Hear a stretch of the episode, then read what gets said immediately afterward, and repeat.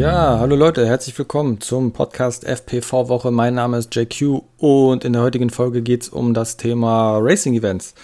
Ähm, und zwar, wie läuft so ein Racing Event überhaupt ab?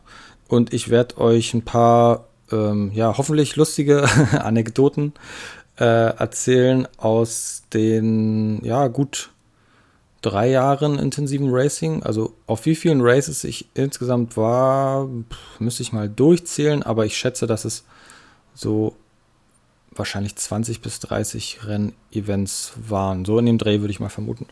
Ähm, ja, da erlebt man natürlich eine Menge. Es ist jedes Mal wieder echt ein Abenteuer, dahin zu fahren. Und ähm, ich hoffe, dass es auch für die Leute unter euch, die nur freestylen, irgendwie auch interessant ist, vielleicht, was man da so erlebt und wie das Ganze so abläuft ich kann es auf jeden Fall, habe ich auch schon öfter gesagt, nur jedem empfehlen, das mal wenigstens einfach auszuprobieren. Ähm, weil das schon einfach eine Mods, Mods Gaudi ist und einfach einen riesen, riesen Spaß macht. Ähm, genau. Ähm, ja, das schließt sich auch so ein bisschen daran an. Letzte Woche habe ich es dann nicht mehr geschafft aufzunehmen. Ich wollte eigentlich Sonntag aufnehmen, aber dann, ja, kam es zustande, dass mal wieder eine Racing Session ähm, stattfand. Ähm, genau, mit zwei Kumpels waren wir unterwegs draußen und haben einen schönen Track aufgebaut und sind geballert. Und ähm, ich muss ganz ehrlich sagen, nach irgendwie, äh, ich bin jetzt, glaube ich, neun oder neun Monate nur Cinewhoops geflogen und Cinematic-Zeugs und so.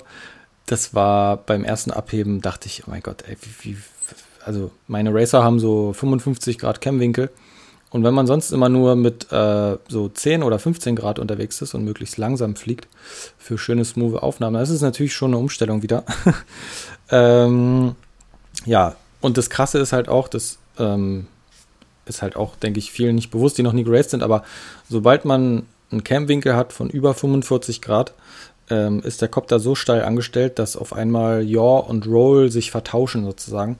Das ist jetzt ein bisschen schwer zu erklären, äh, wenn ich das nur hier über den Podcast oh, äh, über den Podcast mache, aber ähm, ich denke, man kann sich es vielleicht so ein bisschen vorstellen, wenn der Kopter, stellt euch einfach vor, der Kopter wäre jetzt 90 Grad vielleicht sogar angestellt, ja, also würde 90 Grad steil stehen, die hinteren Motoren sind quasi ganz oben. Äh, und ich betätige jetzt Roll, ähm, ja, dann dreht er sich um die eigene Achse.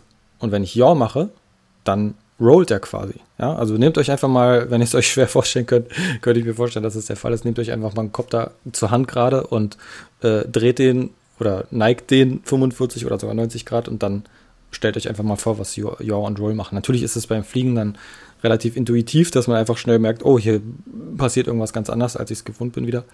Ja, aber es dauerte nicht lange, äh, vier, fünf Akkus, glaube ich, dann war ich wieder relativ gut drin. Ich war auf gar keinen Fall auf der Pace, wie ich ja, in meinen besten Zeiten unterwegs war, aber äh, es lief dann wieder ganz gut und hat auch einfach einen Riesenspaß gemacht. Und ja, das Ganze diente so ein bisschen der Vorbereitung, weil ich am 11. und 12. September in Diepholz äh, bei den Aircrashern aufs Event fahre und ja, ich einfach mal wieder ein Race-Event fliegen will, einfach nur wirklich zum Spaß und ähm, ja, darauf freue ich mich und auch wenn ich jetzt nicht erwarte, dort äh, zu gewinnen, äh, dennoch möchte ich mich gut vorbereiten, natürlich, um da nicht völlig abzulosen und äh, irgendwie dann da eine beschissene Zeit zu haben soll. Es, es, soll ja auch irgendwie Spaß machen und dazu sollte man gut vorbereitet sein. Genau, kommen wir also damit auch so ein bisschen der Schwenk zum eigentlichen Thema. Wie läuft ein Race-Event ab? Ähm, ja, Race-Events gehen in der Regel äh, über einen Samstag und einen Sonntag, also ein Wochenende vor Corona war es noch so, dass freitags immer der Trainingstag war. Das heißt, da konnte man äh, ja schon hinfahren und wenn man Zeit und Bock hatte, schon den Freitag über ein, eine Strecke sozusagen fliegen, ähm, die äh, extra abgesteckt war und ähm, also eine, eine, andere Strecke logischerweise als die, die dann ähm, am Samstag und Sonntag geflogen wird, damit man sich keinen unfairen Vorteil da verschafft somit. Äh, Im Gegensatz zu den anderen, die dann erst Samstag früh quasi das erste Mal auf dem Track sind. Ja, und dann geht es Samstag früh los. Ähm, erstmal mit einer Pilotenbesprechung. Gerade für die Leute, die zum ersten Mal da sind, halt, denen werden nochmal die wichtigsten Regeln, äh, werden denen eben erklärt. Gerade was äh, das Spotten angeht, ne? weil natürlich bei einem Event es auch immer Pflicht ist, dass jemand hinter dem Piloten steht und auf den Monitor guckt und eben überwacht, dass der A den richtigen Kurs fliegt oder B äh, ihm mitteilt, wenn zum Beispiel ein Feuer auf der Strecke ist, wenn mal wieder ein Kopter in Flammen gegangen ist, haha, in Flammen aufgegangen ist, äh, dass er dem eben das äh, mitteilt sozusagen. Und äh, dann müssen nämlich alle ganz schnell landen, damit das Feuer gelöscht werden kann, in Anführungszeichen. Oder ein Lipo halt in Flammen aufgeht, kann auch passieren. Ähm, genau, oder ihn auf sonstige Gefahren irgendwie hinweist, die vielleicht äh, entstehen können während des Trainingsheats. Genau, und dann geht's los eigentlich mit der Einteilung. Also es gibt bei den Aircrashern zumindest, äh, wo eben die meisten Leute hinfahren zu den Races aktuell noch, gibt es eine Einteilung in die Standardklasse und in die Pro-Klasse. Ähm, die Standardklasse ist gedacht, ja, eigentlich für, für Anfänger und für Leute, die halt das so just for fun hobbymäßig machen, wobei man es eigentlich gar nicht mehr ehrlich gesagt sagen kann, weil auch ganz viele Leute in der Standard Standardklasse fliegen, die extrem schnell sind und Sponsoren haben und super gut sind. Und ähm, ja, klar steigen die dann irgendwann auf in die Pro-Klasse ähm, und fliegen dann halt in der Pro-Klasse mit den ganzen vollgesponserten Leuten, die halt auch international fliegen oder geflogen sind in der Champions League, Drone Champions League oder ähnliches. Und ähm, ja, insgesamt muss man sagen, dass das Niveau in Deutschland schon, schon ziemlich hoch ist, muss man sagen. Ähm, die deutschen schnellen Piloten also die richtig schnellen, die schnellsten deutschen Piloten, zu denen ich jetzt nicht gehöre, ähm, die fliegen auch international, äh, sage ich mal, schnell. Ja, also die sind auch im Vergleich mit den Amerikanern, die ja einfach am stärksten sind, weil Drone Racing da halt schon so, also es ist einfach so groß dort, ist das FPV-Hobby und der Racing-Bereich mit den Multi-GP-Races, dass halt einfach einfach es viele Piloten gibt und viele junge Piloten und gerade die jungen Piloten, also ich sag mal mit 10, 11, 12, 13, wenn man da richtig einsteigt in FPV Racing, dann und ein bisschen Talent hat und viel trainiert natürlich auch und noch den finanziellen Background hat, weil man mit 12, 13 natürlich nicht ein paar hundert Euro mal eben auf der Tasche hat, eigentlich um sich äh, fünf Racecopter aufzubauen äh, und die regelmäßig irgendwie an, äh, an Skate zu setzen und zu zerstören. Wenn man diese Voraussetzungen hat, dann kann man auf jeden Fall, wenn man Bock hat, sehr schnell, sehr, sehr gut werden in so jungen Jahren und dann auch ganz oben und ganz vorne mitfliegen. Genau, also Standardklasse, Pro-Klasse. Ähm, dann werden erstmal die Piloten äh, eingeteilt, beziehungsweise gibt es erstmal ein oder zwei Practice Heats und dann werden die Rundenzeiten aus den Practice Heats genommen. Ähm, da wird auch schon der normale Qualifikationsmodus geflogen, das heißt ähm, zwei Minuten plus Überzeit in der Standardklasse und 1, 3, eine Minute 30 plus Überzeit in der Pro-Klasse. Das bedeutet eben, wenn ich durchs Gate fliege ähm, und die Zeit zum Beispiel bei einer Minute 57 ist und ich fliege durchs Gate, dann fliege ich halt die Runde noch zu Ende und dann habe ich halt eine Gesamt-Heat-Zeit von zwei Minuten, weiß nicht, 15 oder sowas alles. Das ist mit der Überzeit gemeint. Ähm, genau, und dann, ja, gibt es halt diese Practice Heats und dann äh, versucht man erstmal, also jetzt wieder aus meiner Perspektive als Pilot, ich versuche dann den Track halt zu lernen, natürlich, mir relativ schnell auszugucken, was sind die kritischen Stellen, wo man darauf achten muss, entweder nicht zu crashen oder irgendwie, wo man besonders sehen muss, dass man da nicht so viel Zeit liegen lässt, eben um halt eine gute Rundenzeit oder eine gute Heatzeit dann auch äh, zu erreichen. Und ja, dann geht es nach der Einteilung, dann wird so ein Durchschnitt genommen ne, von deinen Zeiten und dann wird halt eine Einteilung gemacht in die einzelnen Gruppen. Und ähm, dann fliegen halt die Schwächeren mit den anderen Schwächeren, also langsameren Piloten in einer Gruppe, damit es nicht so viele harte Mit-Erst gibt eben. Weil wenn einer ganz schnell ist und der andere sehr langsam, dann ja, ist der in der Regel ein Hindernis auf dem Track und wenn man dann die gleiche Fluglinie hat, dann macht es Bumm und dann äh, gibt es äh, Copter-Konfetti. und das äh, muss ja nicht sein. Deswegen teilt man die Piloten dann logischerweise von der Stärke oder von der, von der, von der Pace her äh, in Gruppen ein. Genau, und dann geht es auch schon los mit dem ersten Qualifikationsheat. Ähm, meistens so um, weiß nicht, vielleicht um 10 Uhr morgens oder so, würde ich sagen, kommt dann der erste Quali-Heat.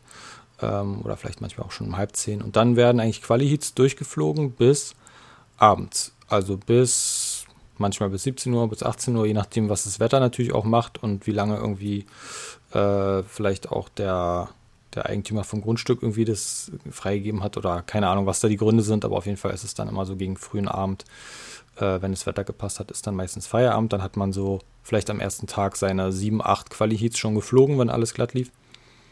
Ähm, genau, vielleicht zum Starterfeld. Also vor Corona gab es Rennen mit bis zu 120 Piloten. Also das größte Rennen, auf dem ich war, war in Oberheit damals. Äh, da bin ich auch ins Halbfinale gekommen. Das war richtig, richtig geil.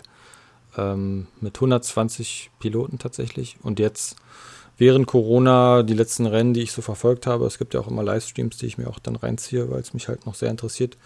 Ähm, da sind meistens, ja, weiß nicht, vielleicht zwischen 40 und 50 Piloten oder so ähm, angemeldet. Genau. Und ich denke mal, dass wenn sich mit Corona das alles wieder entspannt, dass es auch wieder mehr werden wird. Ähm, ja, dann gibt es die Qualifikationsseats, wie gesagt, und dann, ja, versucht man, jetzt wieder aus meiner Perspektive, ich versuche dann halt ähm, natürlich mich zu verbessern, gucke auf meine Zeiten, gucke mir meine DVRs an, wo ich Zeit liegen lasse, versuche da ein bisschen dran zu feilen, irgendwie an irgendwelchen Elementen, die ich vielleicht noch nicht so perfekt nehme.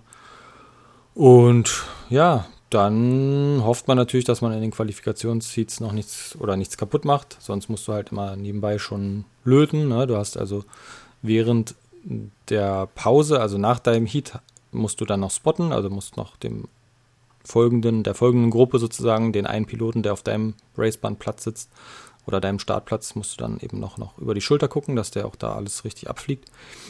Und dann geht es zurück an Platz. Und wenn du den Kopf da äh, ja halt ans Gate gesetzt hast und was kaputt ist, dann musst du schnell wieder, entweder den schnell wieder fit machen äh, mit einem Lötkolben. und also die meisten haben ja den TS 100. Äh, ich nutze den auch für zu Hause, aber für unterwegs ist der halt auch super. Und dann wird fleißig gelötet, ein Motor getauscht, ein Arm getauscht vom Frame, eine Kamera getauscht, was auch immer gerade kaputt gegangen ist. Ähm, ja, wenn man mit mehreren Leuten unterwegs ist, dann kann man sich halt natürlich auch gegenseitig helfen, irgendwie mal schnell irgendwo was austauschen oder einer hält mal das Kabel fest, während man lötet oder keine Ahnung.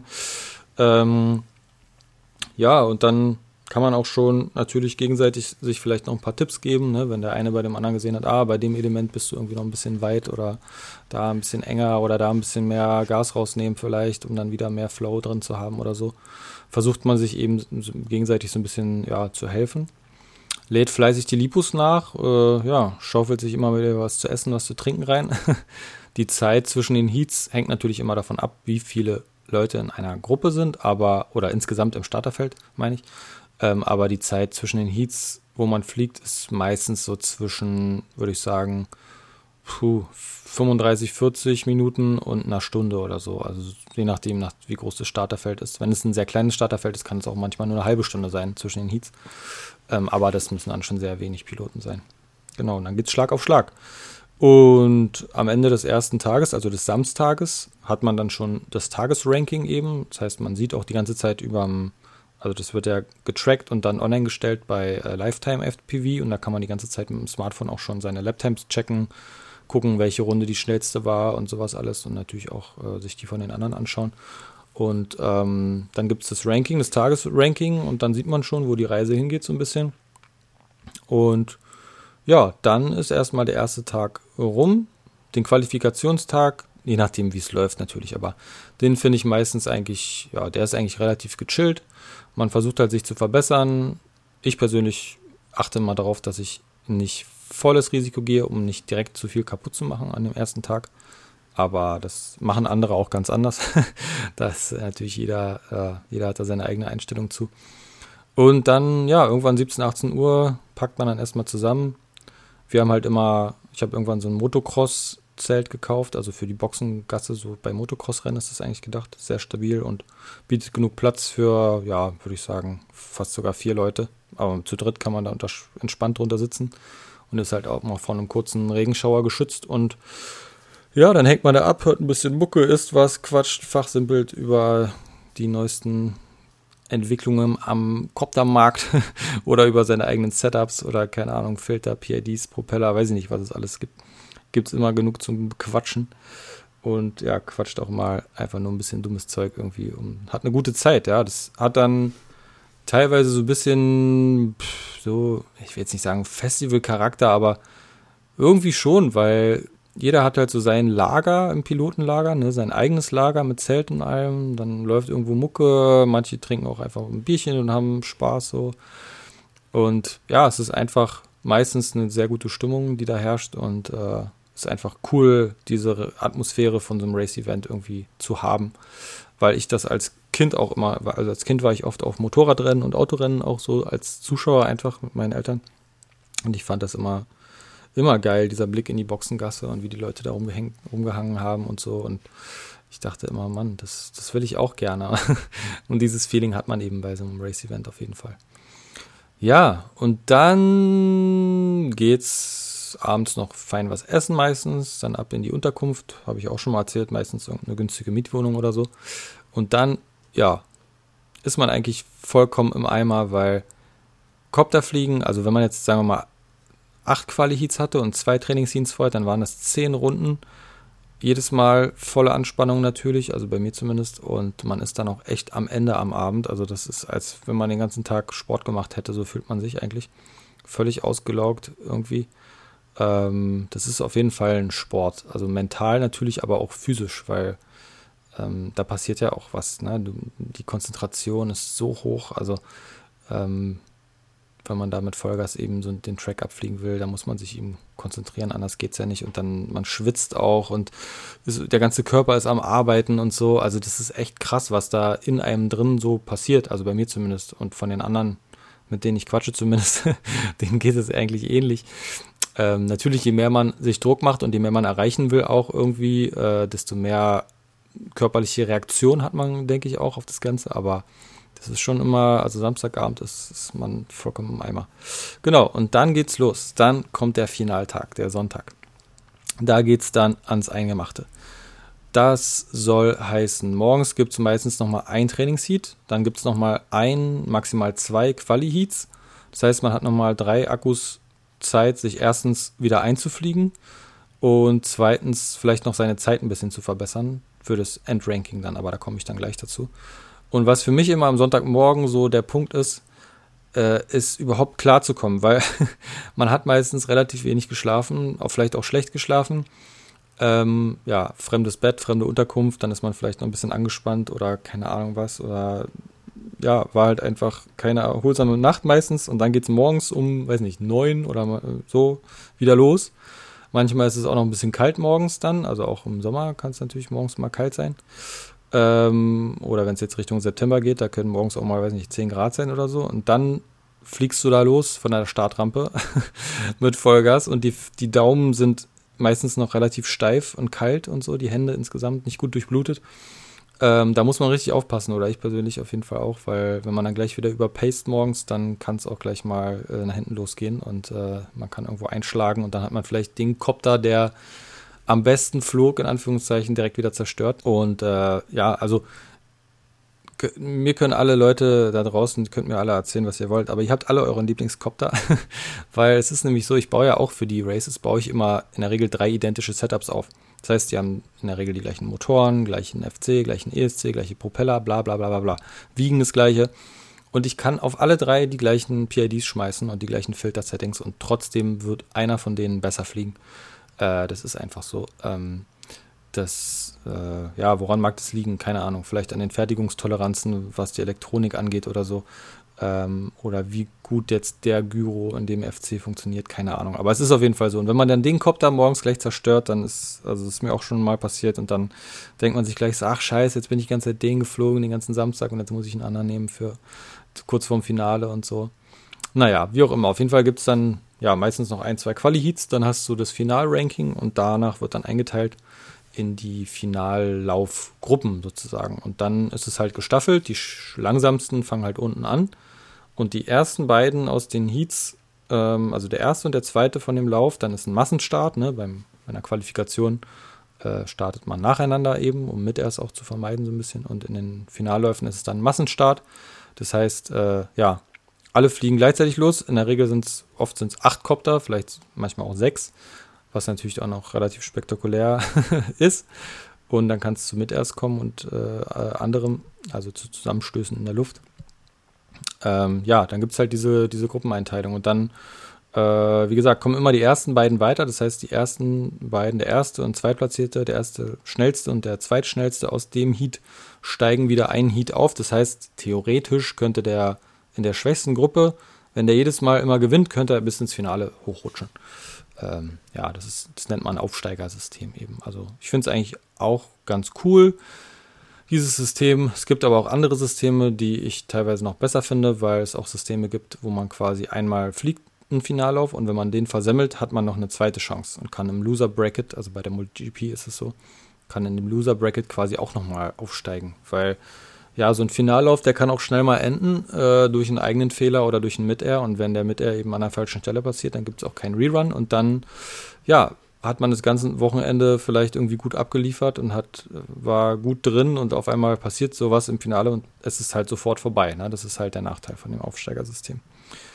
Ja, und dann, ja, geht's halt los, ne? Mit dem 1,64, 1,32, 16., Achtel, Viertel, Halbfinale und dann irgendwann dem Finale.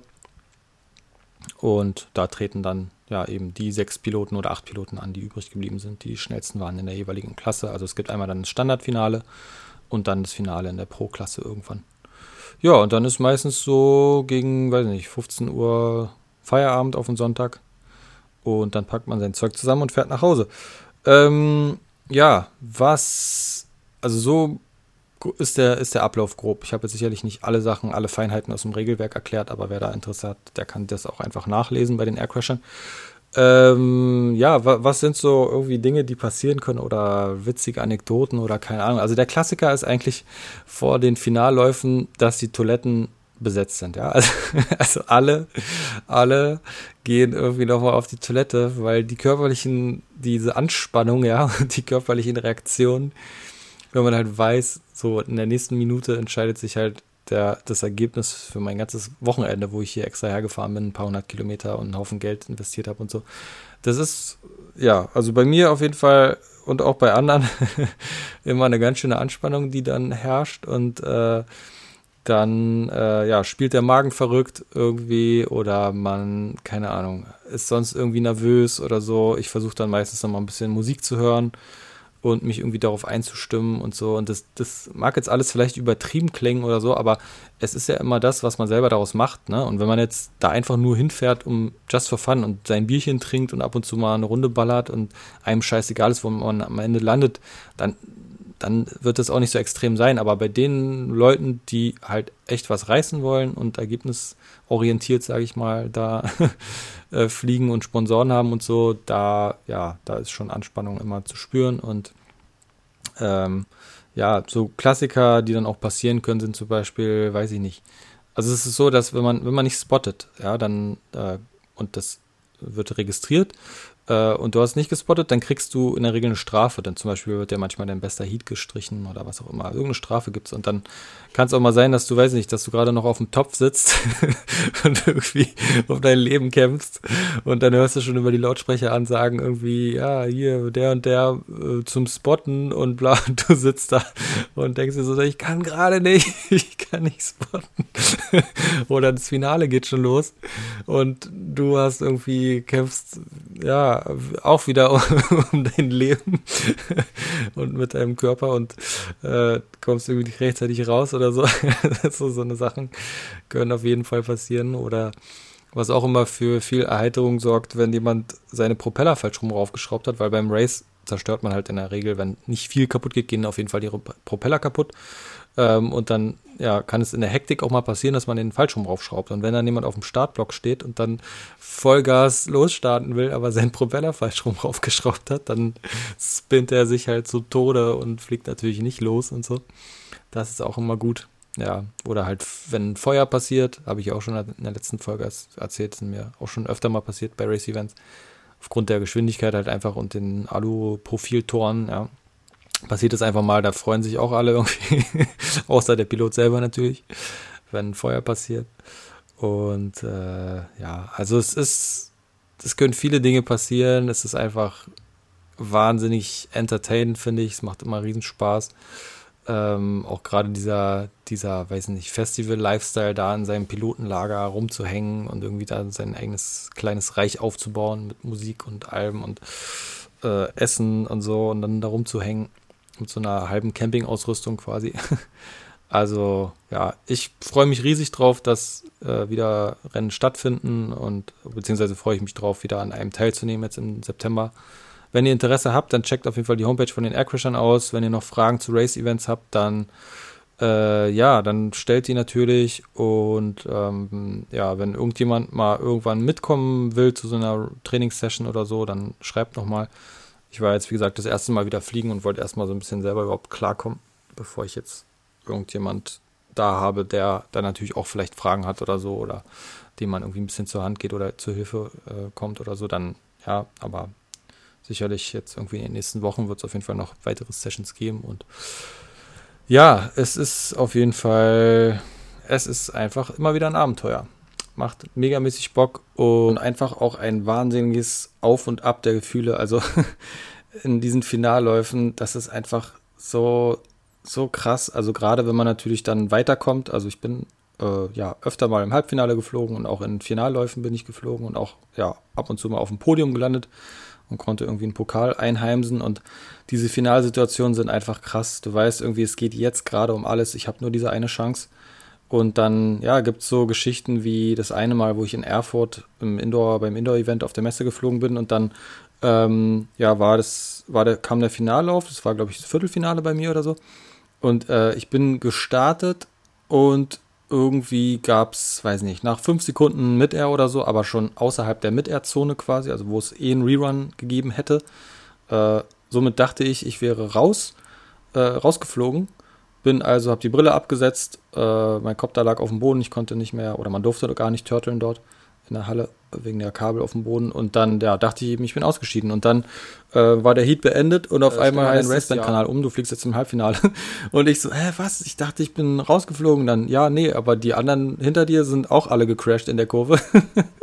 Und deswegen bist du jetzt weiter, Überraschung. Äh, da weiß ich noch, das war, das war so krass, weil ich halt in dem Gefühl schon war, ah scheiße, ich packe jetzt ein und gehe nach Hause und alles war für den Arsch und eine Sekunde später sagt man mir, ich fliege im Halbfinale mit und äh, das ist einfach, dieser, dieser Gefühlswechsel, das ist einfach immer wieder krass. Oder wo war das? In, in Kellenhusen beim Nordlichtrennen, da bin ich äh, am Ende, glaube ich, von 60 Piloten bin ich da auf dem Podium. Also Podium bestand da aus vier Plätzen, also die ersten vier. Ich bin Vierter geworden da. Ähm, und ähm, bin im Finale sozusagen geflogen. Das war ein Chase the Ace Finale. Das heißt, äh, es gibt halt mehrere Läufe und dann werden immer die Punkte gezählt. Das heißt, der Finallauf findet nicht nur einmal statt von den vier, äh, von den sechs schnellsten, sondern es wird halt öfter geflogen, bis der eine, also genau weiß ich es gerade, kriege ich es gerade nicht mehr zusammen, aber bis der eine in drei Läufen jetzt zum Beispiel die meisten Punkte äh, gesammelt hat. Und der ist dann der Gewinner. Und dann ist es halt so, dass du nach jedem Heat weißt, dass es gleich natürlich wieder den nächsten Finallauf gibt. Und dann hatte ich aber äh, keine, also ich hatte vorher schon Akkus geladen, aber ich das war so überfordert, weil ich dann auch manchmal noch Propeller wechseln musste und mein einer Kumpel, der war schon abgereist dann, der mir sonst immer bei sowas geholfen hat. Dann war jetzt zum Glück noch ein anderer Buddy da von mir, der mir dann geholfen hat und wieder Akkus gegeben hat und Propeller geholfen hat zu wechseln und so. Also wie so eine Boxencrew quasi. Das war auch richtig krass. Und am Ende bin ich dann halt Vierter geworden und auf dem Treppchen, was ja eigentlich nur die ersten drei sind, aber bei dem Rennen waren es irgendwie die ersten vier, warum auch immer, äh, gelandet und habe nach dem Rennen auch neue Sponsoren dazu bekommen und so, weil ja, das halt einfach gut lief. und auf dem Treppchen sein ist halt natürlich immer förderlich irgendwie für, für gute Werbung. Und ähm, ja, das sind einfach immer krasse Situationen in diesen Finalläufen. Oder dieses eine Mal noch in, erzähle ich noch ganz kurz in Oberheit, da gibt es auch, habe ich ein YouTube-Video halt zu gemacht, wo man das ganze Rennen eigentlich nachvollziehen kann mit DVRs und allem. Checkt mal JQ FPV auf YouTube aus. Ähm, ist, glaube ich, von 2017 oder 18 das Video oder so. In Oberheit, genau, das war dieses Rennen mit den 120 Teilnehmern. Und da bin ich im Viertelfinale gestartet, weil die Quali ganz gut lief.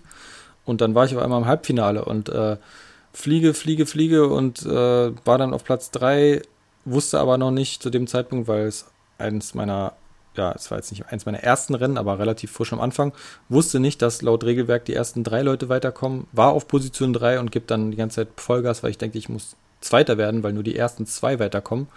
Aber im Finale war es da halt eben anders geregelt. Da gibt es immer noch ein bisschen Spielraum und ja, crash dann irgendwo ein Gate und erfahre danach eben, dass ich einfach nur hätte normal weiterfliegen müssen und mit dem dritten im Finale gewesen wäre bei diesem mega krassen Turnier, wo irgendwie mit 120 Teilnehmern aus ganz Europa, da waren Leute aus Tschechien, äh, Schweiz, Österreich, keine Ahnung, wo die alle herkamen. Und das wäre so krass gewesen, da im Finale zu sein. Und am Ende bin ich dann ausgeschieden, weil ich eben, ja, das da versemmelt habe oder die, die Regeln da nicht genug, gut, gut genug kannte. Ähm, ja, also es ist einfach immer ein wahnsinniges Wechselbad der Gefühle und äh, ja, wahnsinnig anstrengend, aber auch ja, wahnsinnig cool. Natürlich noch cooler, wenn man am Ende irgendwie mit einem Ergebnis nach Hause geht, was für einen selber irgendwie zufriedenstellend ist. Aber letzten Endes hat man auch so eine Menge Spaß und sind, die meisten sind sehr, sind eigentlich eine ja, relativ kleine, relativ entspannte Szene, würde ich sagen.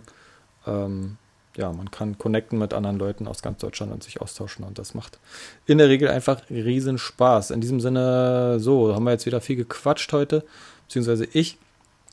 Und ja, ganz kurz vielleicht noch, was gab es diese Woche Neues? Äh, das werde ich auf jeden Fall noch erzählen. Für die, die es nicht mitbekommen haben, DJI öffnet den Markt. Das heißt, bis jetzt durfte nur Cadex lizenziert Kameras und die Vista vertreiben und in Zukunft wird Runcam das auch dürfen. Das heißt, ihr könnt getrost die MIPI-Kamera kaufen, die ich ja auch schon empfohlen hatte, äh, und könnt auch in Zukunft, wie es scheint, sogar die Vista, die dann vielleicht anders heißen wird, aber baugleich sein wird, von Runcam kaufen. Also ist eine Riesenneuigkeit, hat keiner so erwartet und für uns alle, glaube ich, richtig geil, weil Wettbewerb immer gut für den Verbraucher, für den Kunden ist und natürlich auch zu erwarten ist, dass wir einfach mehr Teile dann im Angebot sehen werden und das Ganze soll ab September anlaufen, dass Runcam dann auch äh, Vistas und Kameras im Angebot hat für DJI. Finde ich sehr, sehr cool, wollte ich euch noch kurz dazu sagen. In diesem Sinne, genug gequatscht, geht rausfliegen, keine Ahnung, baut Copter. Äh, wir hören uns nächste Woche oder die Woche drauf wieder. Äh, ich habe festgestellt, dass die meisten immer so ein bisschen brauchen, um die Folgen zu hören. Ähm, dementsprechend denke ich mal, ist der Zwei-Wochen-Rhythmus doch ein bisschen sinnvoller, weil sonst baller ich schon wieder eine neue Folge raus, wo die meisten die erste noch gar nicht gehört haben. Was sicherlich auch daran liegt, dass ich keinen festen Release-Tag habe. Aber egal. Äh, ihr werdet es mitbekommen. Ich poste auf Instagram immer, wenn eine neue Folge da ist. JQ-FPV. Lasst mir ein Follow da und ja, verbreitet den Podcast, wenn er euch gefällt. Ich überschlage mich. Bis nächste Woche. Macht's gut, euer JQ. Ciao, ciao.